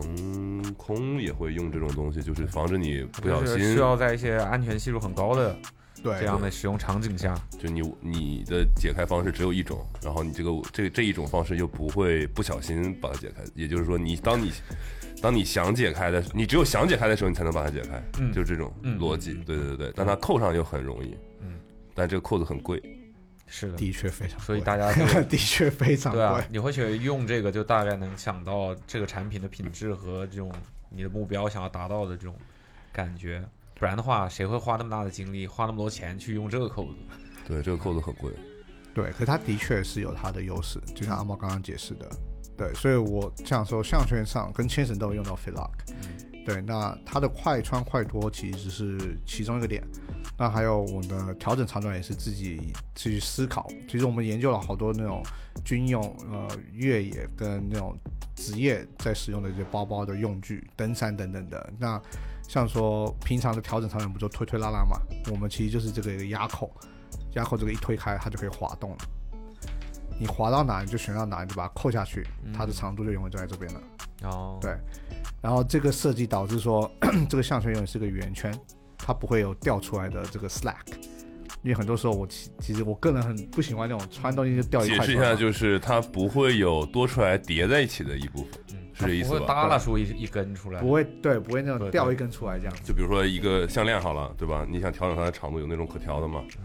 它就会多出一节来。是，但它的设计解决了这个不会叠在一起硌着或者是怎么样的这个事情。对对对，可是其实但你的我产品嗯也分尺码是吧？有分尺码，有分尺码的，对它就在一个范围内。范围内，其实我们是产品是比较倾向中大型跟运动。呃，越野这种这种犬，其实就像我刚刚说，我们的 positioning 跟研发的核心，其实有点像运动产品。你这样说好，就是说你打球，你可以穿 Air Force One 也可以打球，你穿拖鞋都可以打球。嗯可是我为什么要穿篮球鞋？它去 protect 你的脚，然后 elevate 你的 performance 嘛。你嗯其嗯这实句我话现在说完就知道你在耐克 工作。我们也可以说跑鞋，可是更耐克。对，其实我们网球鞋也好，对，就是同样的概念。其实我们当时花的时间去研究的是这个这些点，其实就是怎么样去透过保护，然后提升狗狗的这个的行动上面嘛。其实我们当时是花了好多时间去研究狗狗的骨头跟肌肉，就是它站的时候肌肉的变化。走起来、跑起来、上楼梯、下楼梯、跳起来，它的肌肉的变化、幅度变化跟骨骼的位置，嗯，那用这个角度去反推，就是说，OK，那第一个保护到脆弱地方，第二个把压力放在肌肉最稳的地方，第三个是不要去局限它肌肉的松展的的这个幅度，因为狗狗的那个幅度，就是它的前前手这地方，它的 range，它的 motion 其实大过人类三十 percent。那这意思就是说，我们穿衣服的这个缝缝线可以靠近这个这个腋这个下肩膀腋下这边嘛，狗狗这边的话，它这个宽度就要变更宽，所以用这种我们是慢慢这样慢慢去推出这个设计来的。哦，对，所以我们并不是一个走颜值路线的产品，而是想要是走一个 performance 路线的产品。对 performance。嗯，对，所以它回上面到还玩了一个谐音梗，be positive，这是你的口 号，我们的口号是 Go explore, be positive。对但是这个 positive 前面是，P A 爪子 W，对，嗯，玩了一个谐音梗，你好喜你好喜欢是吧？我在那个群里啊，哦，对，它在我们的群里面。 OK，对，那说到这个这个胸杯，这个扣子，所以现在是有一个，个项圈，我们有个项圈、一个胸杯跟个牵绳，目前是总共现是三个场产的品，先三个然后产每品个开产品始有，不同尺码。不同尺码，嗯，对对对。然后呃，两个颜色，我们其实现在颜色，很多人一直在抱怨说为什么不出那种那个亮色的，因为我们现在颜色是一个地球的一个绿色跟一个比较就是嗯米白色，沙啊，色米白灰，我我们叫做 breezy gray，就是灰灰色的、灰白色的。对，那其实我们当时是因为想要去呃 respect 跟呃 tribute to 这个大自然，所以用一些比较大自然颜色。但其实你可以改颜色的，颜色我是有 option 可以去改的。我其实比较私心是想把这颜色保留，后来之后做一些公益的 limited edition。就是像地球日啊或狗狗领养日啊，去做一些，就回到我当时原先想做的事情吧。我就想说学一下我们之前看到那些被炒的鞋子概念，就你就限量，可是它的背后的目的可能是一个更大的价值。嗯就是我之后会我在思考是那个时候用一些不同颜色。那胸杯呢？这个扣子是这个扣子呢，其实蛮特别。这个扣子我找了很久。这个扣子其实它是原先的设计是用来做婴儿安全椅的扣子，啊，就是这个宝宝这个 safety 那个 chair 上面没有认个扣出子。来，呃，没认出来，这个要比我嗯当地的这这个要比我们安全座椅上那个方便好多，对，然换后成这个吧，给给儿子。这个好方便，因为每次带他上那个婴儿座椅都好麻烦。是吗？嗯， 对，因为这个是一家他们本他们本身就在做婴儿婴儿座椅的设计，然后他们自己呃花了很多时间去研究出这个研发出这个扣子来。然后我去找到他们，去跟他们去去谈，就说这个东西的确很适合，对，然后我才把它引用过对，来。因为胸杯跟婴儿座椅某种意义上有点像嘛，就是你要经常穿脱，嗯，然后经常你希望在更短时间内就不用搞那种像安全带一样的那种扣子，就是你要对准，你要插进去，然后还要插到位，然后脱下来什么的。 你像我，比如说我给他小葵现在放，就他们放婴儿座椅，他那个扣子为了安全，他还要什么交叉一下，嗯然后一起插到某个地方，然后等于说也是为了不把它误触弄开，嗯然后但他上车什么的真的很麻烦。对，哎，对我突然发现，那为什么会又要做一个胸杯，又要做一个项圈呢？因为理论上来讲的话，他们都是为了牵引狗狗用的一个连接的方式。就这两个连接方式有什 么不同 Q 的真好呀！ ？You know what I'm talking about？ yes yes，其 实嗯两个的确都是牵引的功能性，可是主人跟狗狗的行动上会有不同的习惯的产生。嗯就是有些狗狗它或主人比较习惯用这个这个项圈，有些比较习惯用胸背。其实全世界养狗的人，大部分都是倾向胸背，嗯因为第一个他认为比较 secure，因为狗狗的这个骨骨骼，它脖子跟头的这个骨骼跟人类不一样，它们有一个 ratio，所以你会遇什到么很是多狗 ratio？就是它的比率，它们有个固定比率，就是说，如果说你今天看一只惠比特或灵体哈，你会发现它的脖子跟它的的的脸其实是一样的宽度。嗯，那这种狗如果它走路不乖，它其实你给它个是可以项圈，它一缩，对，那项圈就飞出来了。嗯嗯嗯所以很多人是喜欢给狗穿胸背，毕竟它是绕住整个身体嘛。嗯所以这个其实是回到一个 preference，跟你狗狗本身行走的习惯。对，所以这两个 option 永远是存在的。哦，所以就是其实因为狗的形态太不同了，所以就是嗯是要做人的项圈就不用做胸杯了，他的意思。呃人是不用胸杯吗？怎么你是喜欢玩项圈是吧？ 好好好，没看出来呀、哦，这样一说合理。这扣子可以，对，然后这个前面你们看到的布料啊就是 RPET，就是说 RPET 就是 recycle polyester，就是那个 Right- 塑 right- 就是塑胶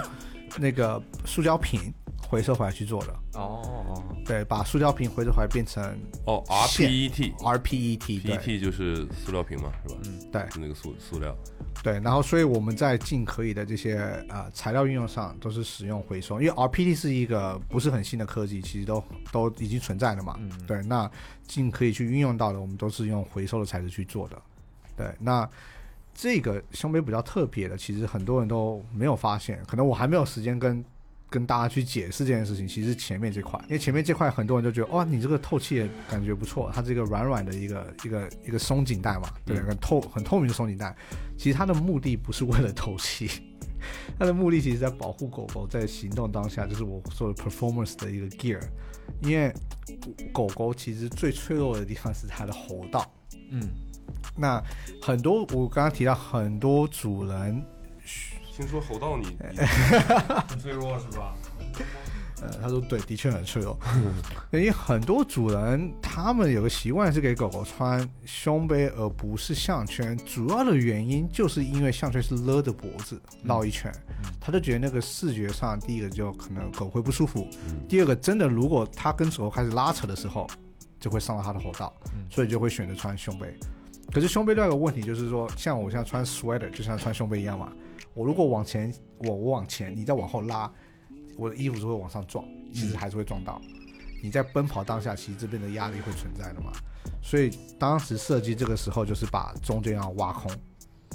吼到完全没有东西。可是你挖空的时候，你这两个保护的地方就往旁边滑了嘛。对对对，它就会掉。对，所以我就把它设计把它拉回来，用这个松紧来拉回来，就导致就是说，如因为果它的狗狗重点是它的弹性，它的弹性，而且它可以 disperse 这个就可以分散这个这个 energy。它如果往前这边出出力的时候，你看它这个边会往旁边，它的 energy 会往旁边跑。这两片稳定的地方，它的位置就是放在狗狗肌肉最稳的地方。嗯，对，所以其实这有很多很多当时细节，为什么研发三年半，其实就是去把这些东西思考进去，然后接下来把东西拆解，然后再去研究怎么用乐色去去代替这个这个这个材料，嗯，然后再组装回来，然后开始测试。然后测试完之后，开始 Jordan 测试。Jordan 测试完之后，我找对，他是世界上顶最顶级的运动员在测试，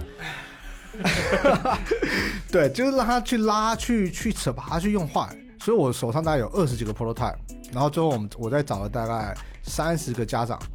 那一人给他一套，就给他一个月的时间，他就只有一个 mission，把东西用坏， 就让他们去就把东西用，就你让我知道到底哪里会有问题，因为。我发现，其实你说机器测试这种东西，它是一个横向性的拉扯测试，它不够随机，对，可是狗狗行动上，它不不是跟你九十度在一百八十度、九十度这种角度去跟你去做做做拉扯嘛，它是飞来飞去的，所以其实上狗身会发现很多脆弱的点，嗯，所以当时就所以是你花了当你当时找出了什么问题？你改修正的，哦，我说真的好多好多，第一个材质就变了。我材质原本不是不是这种材质，嗯然后这个形状也变。当时这边不是后面不是个三角形，它是一个一个长方形的，嗯，对，然后当时是单一扣，不是双扣，嗯，对，然后这边当时也是没有这个挖空的，其实就然后这个长度也都变了，然后其实里面的这个线的走法跟力力道都有变，还有里面很多加一些让整个 structure 变强的片，这些硬支片在撑里什么面，的支撑都在里面，因为很多时候就是我让这个拉拉拉，它就会把那个线拉出那个就松掉了，嗯你就知道这个地方不行了，然后重新再去改，再拉上去拉，然后他完之后再找阿拉斯加，阿拉斯加完找圣伯纳，就越来越大只，找到最最大的可以搞，拼命叫他们拉。对，当时就是这样子一步一步测试的。跟鞋子差不多，其实，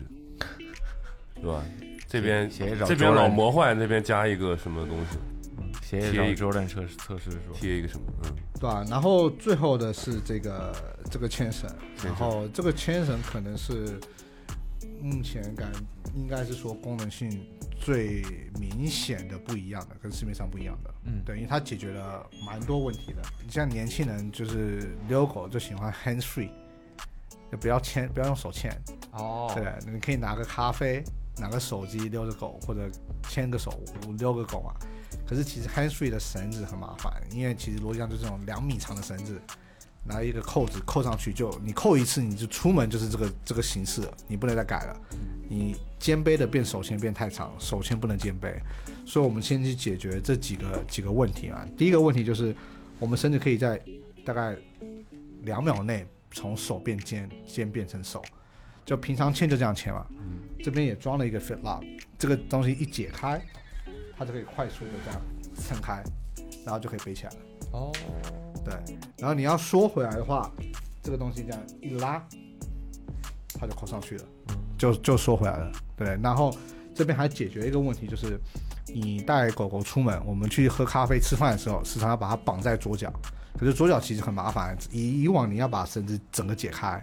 一只手抓住狗狗，一只手绕过这个桌角，然后穿过去再把它扣回去嘛。那是个很危险的动作，它如果一兴奋就跑掉了，对不对？那我们这个东西其实不用离开狗狗，你就这个解开，你就这样子可能靠过去扣上去，它其实就稳稳定在那个地方了。然后这也可以扣在包包，像我刚刚带 Jordan 跟扭扭过来的时候，就是扭扭就是它比较小只嘛，我就把它绑在包包上面，就扣在上面，然后 Jordan 我就用手牵。对，然后最后其实是这个我们自己研发出了一个比较独特的调整长短的方式，你现在在扮演一只他在他在扮演 Jordan 的 替身，就是你你拉好，你把它拉，不是钩子钩子，对，像我们现在这个长短，它这样是不会动的嘛，嗯，然后这边有一个手把，你只要握着下面这手把一推，它就变长了哦。然后我一放开，它就停在什么地方。你觉得不够长，你就可以再变长。然后你要缩短一样的，拉着下面这个，这样往回拉，它就变短了。然后这又是个紧急把手，我紧急状况，你可以把狗狗拉到旁边来。我们牵等绳于基本说上的一一侧是铅跟杯的切换，另外一侧是这个绳子长短的调节。对，我们上半段其实就是使用方式的切换，下半段就是调整的一个一个长度一个长度的一个一个科技。对，然后整体上这个绳子其实比较适用在我们发现很多人拿着绳子就是跟狗狗去跑步做运动，因为它本身有一个缓震的效果在嘛，嗯然后它这个长短切换对它来讲就很快，然后它可以绑在很多不同地方。可以，这都是从都是经验。生活经带狗的经验里面。所以我是，说，感觉只要是养狗的人，看完了他的演示之后，就觉得 damn。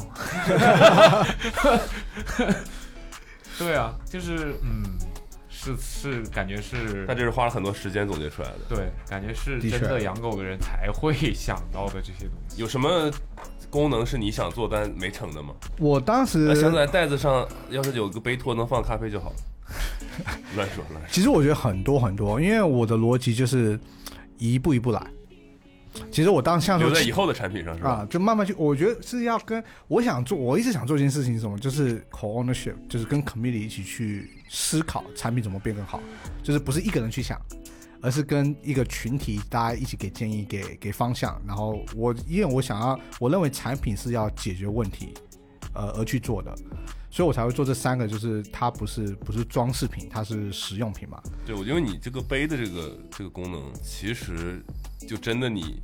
在生活方式，要是你经常带狗出门，我这是之前见到你的时候我跟你说嘛，对吧？你对于那种每天就是遛一下的人，他就其实是没太所谓了，他就不对嗯需要背嘛。你对你真的是要跟他，比如说你去哪，他就跟着你去哪的这种生活方式。你要真的陪狗很多，你才会需要解放双手这件事。你需要用肩背来让用你的身体的力量去带狗嘛，对吧？所以其实确实是挺不一样的这个一个一个想法，我觉得。对，因为我觉得我做这个东西，它的目的也是去服务一个特殊的族群吧，应该这样说，它不是给 mass 的，这这点我也我也一直理解，而而我想去做，其实是回到我们刚刚讲那个我在 promote 的 tagline，go explore be positive，我其实是想要鼓励跟针对那些想要带狗出去体验生活的那些人，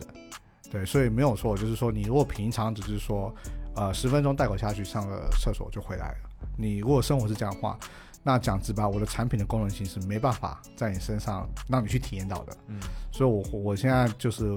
会很 focus 在就是这个赛事相关、啊、呃、outdoor 相关的、运动相关的这块地方，去让人家去体验这些产品，因为我设计目的是给他们去用的。对，那我觉得其实这个东西也可以反向的有一个激励，就是说有些人，比方说他养狗，他是想把狗带出去的，他是想和狗去更不一样的场景，更多的融入他自己的生活里面。但是就因为可能他不知道有这样的产品，或者说本来市面上没有类似的产品，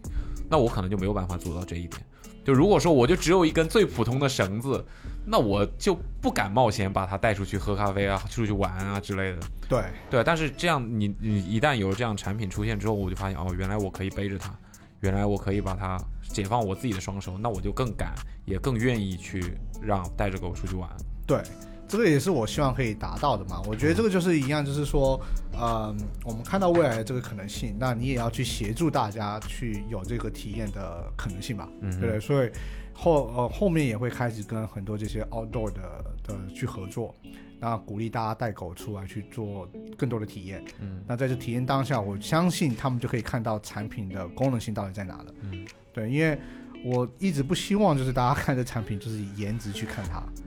对，虽然有些人可能会喜欢这种比较户外，呃，这种那个冲锋的这种这种设计感，嗯可是我设计的原则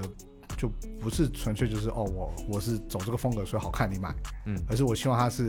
帮助到人跟狗之间的互动跟关系的。就因为它你这个产品的任何一个部分，它之所以是这个样子，不是因为你只是觉得这样好看，而是因为它需要有什么样的功能，所以它才会变成这个样啊对，对我们当时设计的时候，我就拿了一个逻辑跟跟我一起来设计我们的讨论，我们叫做那个一个单词叫做 form follows function，、它是一个比较早期的这个建筑的一个一个逻辑。那它的逻辑其实就是说，啊、因为你想想看建筑它是会有一个内内部的一个 structure 架构，嗯然后你在外面添加这个这个亮丽的外壳嘛，这嗯是建筑本身逻辑嘛，对，地基先打稳，然后你外壳就是可能不同的设计是在上面。那 four forms function 是反过来去思考，他的思考就是说，那何不把你的这个基础架构、你的地基、你的基础变成你的设计的外壳？嗯，它其实就是个建筑一个简化的的概念。那当时我们设计产品就是用这个逻辑去去看，所以你看，你刚刚看到胸杯，第一个看到是那个磁扣，它其实就是 function，嗯，它不是一个 design。对，所以其实我就让人家看到视觉是先看到这个 function，而不是它长得怎么样的。嗯嗯。那除了就是目前的这三款产品，胸杯、袋子和项圈以外，你们还打算做什么别的产品吗？我觉得还蛮多的，因为我未来想要思考的其实是有狗、有猫，甚至人狗跟猫一起的东西。然后人狗跟猫一起的东西，啊、哦 一一台车， 没没到这个程度，我应该没这个能力追台车。嗯对你给个例子吧，现在国外可能大家也看到有一些就是这个宠物跟人的家具，嗯，就是一个桌子，它是可以有宠物可以共同可以在里面跟你一起互动的，嗯对不对？或者它可以休息的，对不对，就是类似这种东西的，啊、或者一些比较特殊的包包，它可以真的去 support 你跟狗外出、跟猫外出的这种这种东西，对。嗯然后在狗的当下，其实我还会有，因为狗本身生活上，我会我是切分它们这个 lifestyle 的概念嘛，对不对？就是 move、play、live 跟 travel。嗯 Again, yes，在 Nike 待太久 了，哼，对啊，这这个太太标准了。对，所以你现在看到这个产品就是 Move 系列里面的，嗯哼那之后会有 Play，会有 Live，会有 Travel 的系列，哦会有不同的 OK 系列出来。 OK 可是，呃，Again，我对于我们的产品的坚持还是第一个，它是解决问题而去做。那第二个的话，它要 follow 我们的一些原则。我们原则就是第一个是 呃 sustainable innovation，这个环保的创新。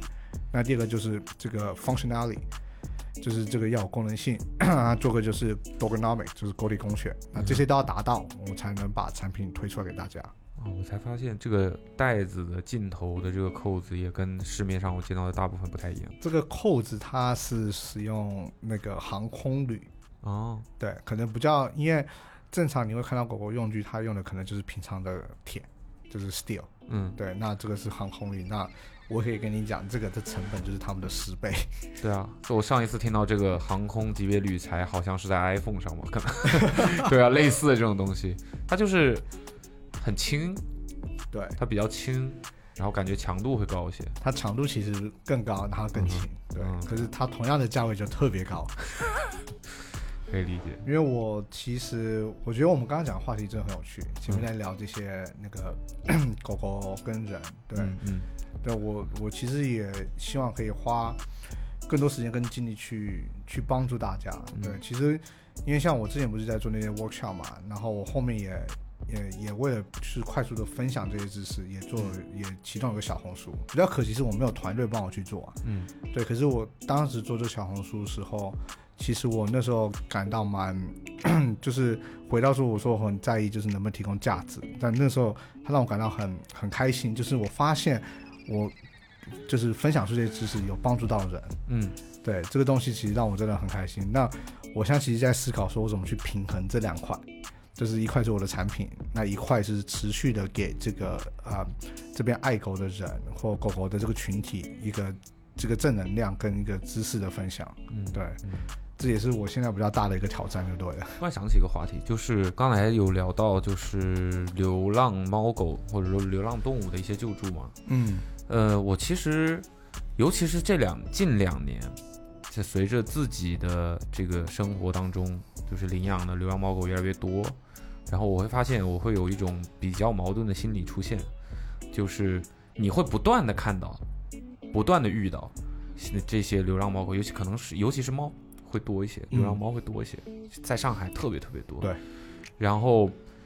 你还是会想要去帮助他们，但是你也很清楚你的生活状态没有办法再去帮助他们。然后我怎么讲，所以就会经常容易陷入到这种，包括我的家人，就我的父母也是非常喜欢猫猫狗狗，然后他们已经养了两只猫两只狗了，然后他们自己也还需要工作，所以也不可能，也不太可能再怎么样，所以我也反复的会跟他们沟通，就是说你可能见到了，也不要再往家里领了。嗯，就是你可能没有办法再给他更好，就已经到达了你的一个呃比较合适的一个状态了之后，就不要再去再往上去不断的，因为其实我也有见过很多很多愿意投身在这个事情里面的人嘛，他们可能最后自己的生活会被影响的非常严重，就是为了救助这些，所以其实这个也是一个挺矛盾的心理吧。你讲到的这个，我觉得都是我们大家的一个痛共同痛点。说真的，对，这个一个真的是非常矛盾。那我自己也想过这件事情，因为其实现实你发现你永远救不完，说真的，你永远救不完，而且你每个人能力是有限的。对，那我的这件事，我的想法其实是说，我们放远一点看，就是说，嗯，怎么样去把环境去做一个一个一个 upgrade，怎么去帮助这个环境变更好？嗯，因为你唯一我们唯一可以让这件事情变更好，其实是大家一起要努力，它不是一个人去救，或不是十个人大家把时间捐出来去救，因为你永远救不完嘛。嗯但是你如果可以去找到一个和谐的方式，不管是跟他们相处，或者让大家对于狗跟猫的认知更提升，责任感更强，其实我觉得长远来讲，这些东西是可以被改变的。嗯你看，我们现在最近也偶尔会看到一些短视频在讲一些 有些国家，它跟他们学会跟这些流浪狗、流浪猫相处，我觉得那也是一个很有趣的例子。嗯，对，它其实没有去解决，呃，不是说全部都救起来了，而不是全部都被领养，而他们是学会就是说我们怎么跟他们一起相处。对，我所以我觉得这个东西我们也时常遇到，就是我时常遇到，就是有些人在路上看到一只狗、一只猫，就打电话说怎么办。嗯，那我也不知道怎么回答。对,、啊就是，那你你要说他们应该起来说，哎，赶快把猫送过来，或把狗送过来，我来照顾。可是现实来讲，你没这个能力啊，对对对，嗯对不对？那我们只能赶快找身旁的人，有没有办法帮忙？找一些认识的医院，能不能帮忙帮忙？可是这个永远停不了啊。对，今天一个，明天就是你自己遇到了，对不对？后天你朋友遇到了，嗯嗯。这是永远救不完的。嗯嗯，嗯，对，对，所以我现在基本上就是自己心里吧，给了自己一个标准，就是怎么以后面对到这种事情，因为你感情上你你只要见到了，你你自己是没有办法控制的嘛，你就会觉得说，嗯，很喜欢，然后怎么样怎么样的，但是。我现在给自己的一个标准就是，我也跟家人就分享，就是说我们就是用这个标准来执行这件事情。嗯就是如果你遇到的是一个看起来是一个成年且健康的一个流浪的，不管是猫猫还是狗狗的话，那就 OK，你可以跟它玩一玩，但就 Yeah. 这样就好了就这样就好了。这就说明看它的样子，说明它有一个自己的生活方式，也都 OK。就是我说服自己的一个很大的一个原因，就是我在想，如果这个世界没有人，他们就无法生存吗？他们也可以生存，他们原本就应就是野生的，他们原本就是有自己的生活方式的。所以，那如果它健康，它它它看它看起来什么都好的话，那就 OK，就不要去介入它的生活。嗯但如果遇到，我也我自己也经常遇到，就是可能受了很严重的伤，或者是陷入了一个可能会威胁到他生命的一个状况里的时候，那我还是会去嗯，去帮他一次。之前有遇到过一个，也是一只呃流浪小猫，它还是一只就未成年，很小。很小很小的那种，就是可能你看它眼睛和毛发的状态，就是都还没有没有长好。对的一只小猫，嗯，然后它就半夜我们路过一一台车，下在下雨，很冷，我们路过一台车，我就是觉得无意中听到，我我到现在我都不确定我到底有没有听到它叫，我就是觉得我听到了。啊、然后我和我老婆两个人就在找，我说我听到了一声猫叫，然后我们就愣在原地，想要再找听一听看看有没有声音，但然后然后我们就开始找找找找找，就发现它在车底，嗯一只小小的团在一起，嗯因为很冷，又在下雨，它也它也不能去别的地方，然后就会发现它的眼睛在发炎，眼睛有很很厉害的炎症，然后半个身子都有很多的那种像呃油污一样的东西，像汽车上那种油污一样的那种东西，整个身子都是，所以就是在那个情况下， 我就觉得如果我不帮它，它可能今天晚上就会死在这儿。对对，然后我们就把它带回家。嗯，但是我也知道，我们那个时候很明确的就是，我们两个商量好带回家，但我们不会领，我们不会养它，嗯然后我们就把它带回家，带回家之后，给它处理它的呃炎症啊这些东西，把它洗干净，然后给它喂饱，给它一个空间，让它自己在那儿就是暂住在这里嘛。然后几天之后，它就恢复了。然后照顾好了之后，它就精神也变好了，吃饭啊、上厕所都没有问题。啊，然后我们就确定 OK，它的健康状况 OK 了，然后我们就开始找能够养它的家庭，对然后最后就找到了一个朋友的朋友的朋友啊，就是这种，嗯嗯嗯然后就找到了，然后他现在就是我们现在都还有联络，会、嗯他会发，呃，他们会发他现状的一些照片，然后现在对。很胖很大只 的一只橘猫，对，橘猫本来就是很容易胖嘛，对然后它现在对就很胖很大只，对然后呃性格也都很好，对，这样的话我就会觉得，就是这样的情况，我如果再遇到的话，我可能还会再帮，对。但如对果它是健康的，它是，那就它会有它自己的生活嘛。对对对，我现在基本上遇到这种事情，就是秉承这个标准去执行，对，不然的话实在是啊，就是你你，我觉得你标准是非常好，而且嗯我觉得你分享的故事也很感动。说真的，对，因为其实真的需要更多像你这样的人。嗯我我知道已经存在了，我希望更多人也有像你这种想法跟做法。嗯因为我刚刚原本也要说，我也是设一模一样的标准， 是吧？ 对，也是一模一样的。其我觉实得可能就是像我们就是自己投入在这件事情里面，或者真的花了很多精力和这些动物相处之后，慢慢慢慢总结出来的东西都是类似的，对吧？我们都会变成这样的一个。就对，如果你认为方向一样，我觉得会真的会变类似的。嗯对，当然我觉得有些人还是会忍不住。嗯说真的，嗯对，那也不能怪他们。说真的，对可是因为我跟你设的标准几乎一模一样，因为其实你从另外一个角度去思考，他今天在流浪到一个成猫或成狗，像你刚刚讲的，其实他的生存能力已经很强了。嗯，而且某方面你也不知道你是不是在干扰他的生活。嗯嗯，说说说真的，嗯嗯对，那过度的大爱可能去影响到别人的他们自己的生活，对对对他说不定过得很快乐，嗯，代表他有这种能力去生存，对你去影响到他，反而可能并不是最好的事情。对，那的确，如果今天判断是他生命就是受了一个威胁，对，或者说他今天是像你说没办法度过，你很明显知道这个状况的话，那的确，我觉得我们一定会想办法去帮忙。嗯，我看到成年的话，我正常就是说父亲去找一些 去带一些零食、食物、水嗯给他，让他去去吃。然后，其实我做这件事情也遇到，其实上海我觉得有一群隐藏的天使，我觉得大家都不知道。我我也想找时间做这些故事，就是上海有很多个大妈，嗯，他们整一天整天，我的意思说从早到晚，就八到十个小时，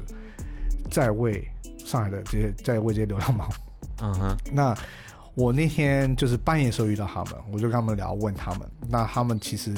很 organized，比我们小上海 organized，他们其实有分区的。啊，他们是 他们有个群，那个群有分区，就是这块区域这个路到这个路，静安静安区里面这块到这块，这是你要负责的，这块是他负责的。那如果真的来，嗯，怎么样，不管就是可能生病没办法去，他们会通知，就说这块我今天去不了了，人家会去，然后他就拖了一个很大的一个板车，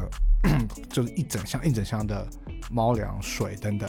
然后他们会，他们都知道定点在哪几个点、去给这些野猫喂食。我真的觉得这个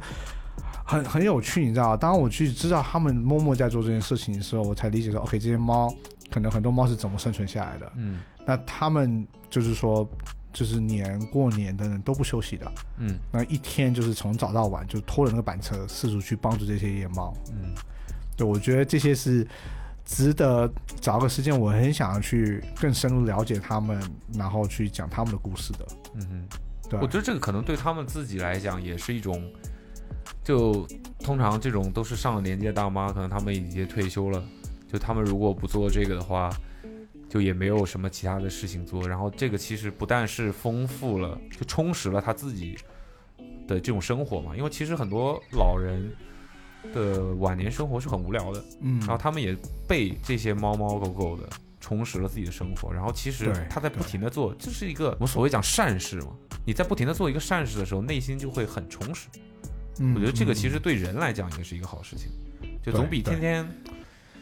嗯，打麻将不是什么问题，但是总比对吧？天天打打麻将啊，喝喝酒那种要更会让内心更充实一些。对对，我觉得你说的也没错。嗯我觉得他们 可能跟我们也是一样嘛，你找到一个充实或让你有动力的目标，嗯，那如果同时间它又是一个可以有贡献的一件事情，我觉得可能就比较有意义吧。嗯，而且对我看见现在还有一些机构是在，就是它会投放一些机器，就哦，投对放一些那对个自动喂喂食的一些对对机器对嘛对，然后我住的地方之前也是，就是有这个机构在征询这个我们的居民的意见，嗯，就是你们觉你们要不要在这个地方投放这个机器，然后如果看看是有多少人有这个意愿，如果你有这个意愿的话，因为这个东西其实成本也是挺可观的嘛，就那一个机器在那里，所以它会需要我们就是这个范围内的居民说去有一个类似于这样意向金或者是捐助的一个一个金额，嗯，嗯如果嗯达到一个什么样的金额，OK，他们知道说，因为你之后的他的那个机器投放下来之后，你之后也是需要你这些附近的居民，或者你不在附近其实也无所谓，就总之是需要有人来嗯 manage 这对个投放这个投放粮食嘛。对那那你是需要用一个金额去去买这个粮食，然后来投放。对对，然后他们来去做这个事情。我我其实觉得这个是很合理的。我我真的不认为说做这些所有的事情的人就应该无偿的干这件事情。我觉嗯得这才是一个，就你不能指望该怎么样，该产生，这是必然会产生费用啊。这个东西运转，它就一定会产生费用，对那就一定会需要有人来支持这个东西。那他，我觉得这个比较好的一个方式就是他动用很多人的力量，对于每个人来讲可能就是一点点，但是对很多人加在一起了之后，他就可以哦，我们觉得这个范围内是可以运转下去了，于是我们这个机器就投放在这里。所以最后是成功的。对就对是对，我们的放院了子里现在就啊有了一个那个机器，然后我们就会每天回家的时候去那个机器看一看，哎，看看今天谁在这里睡觉啊，啊然后谁啊啊对对对，然后那些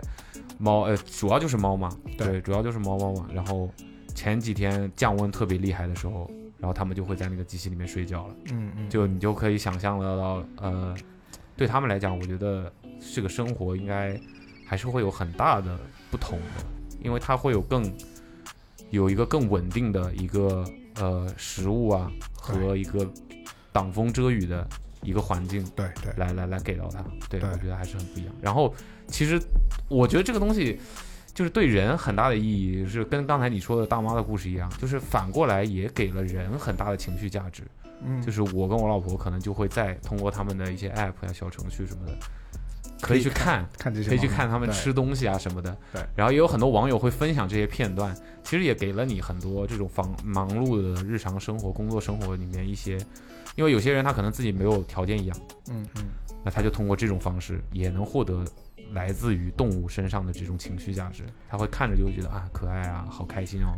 然后你看，哎，我按了一个按钮，它投下去了，投食凉之后了它就来吃了。对啊我来看看今天是谁来吃的呀？哦，是它，是我喜欢的这只， 怎么样怎么样？大家就会，我觉得这是一个很健康的一个循环。对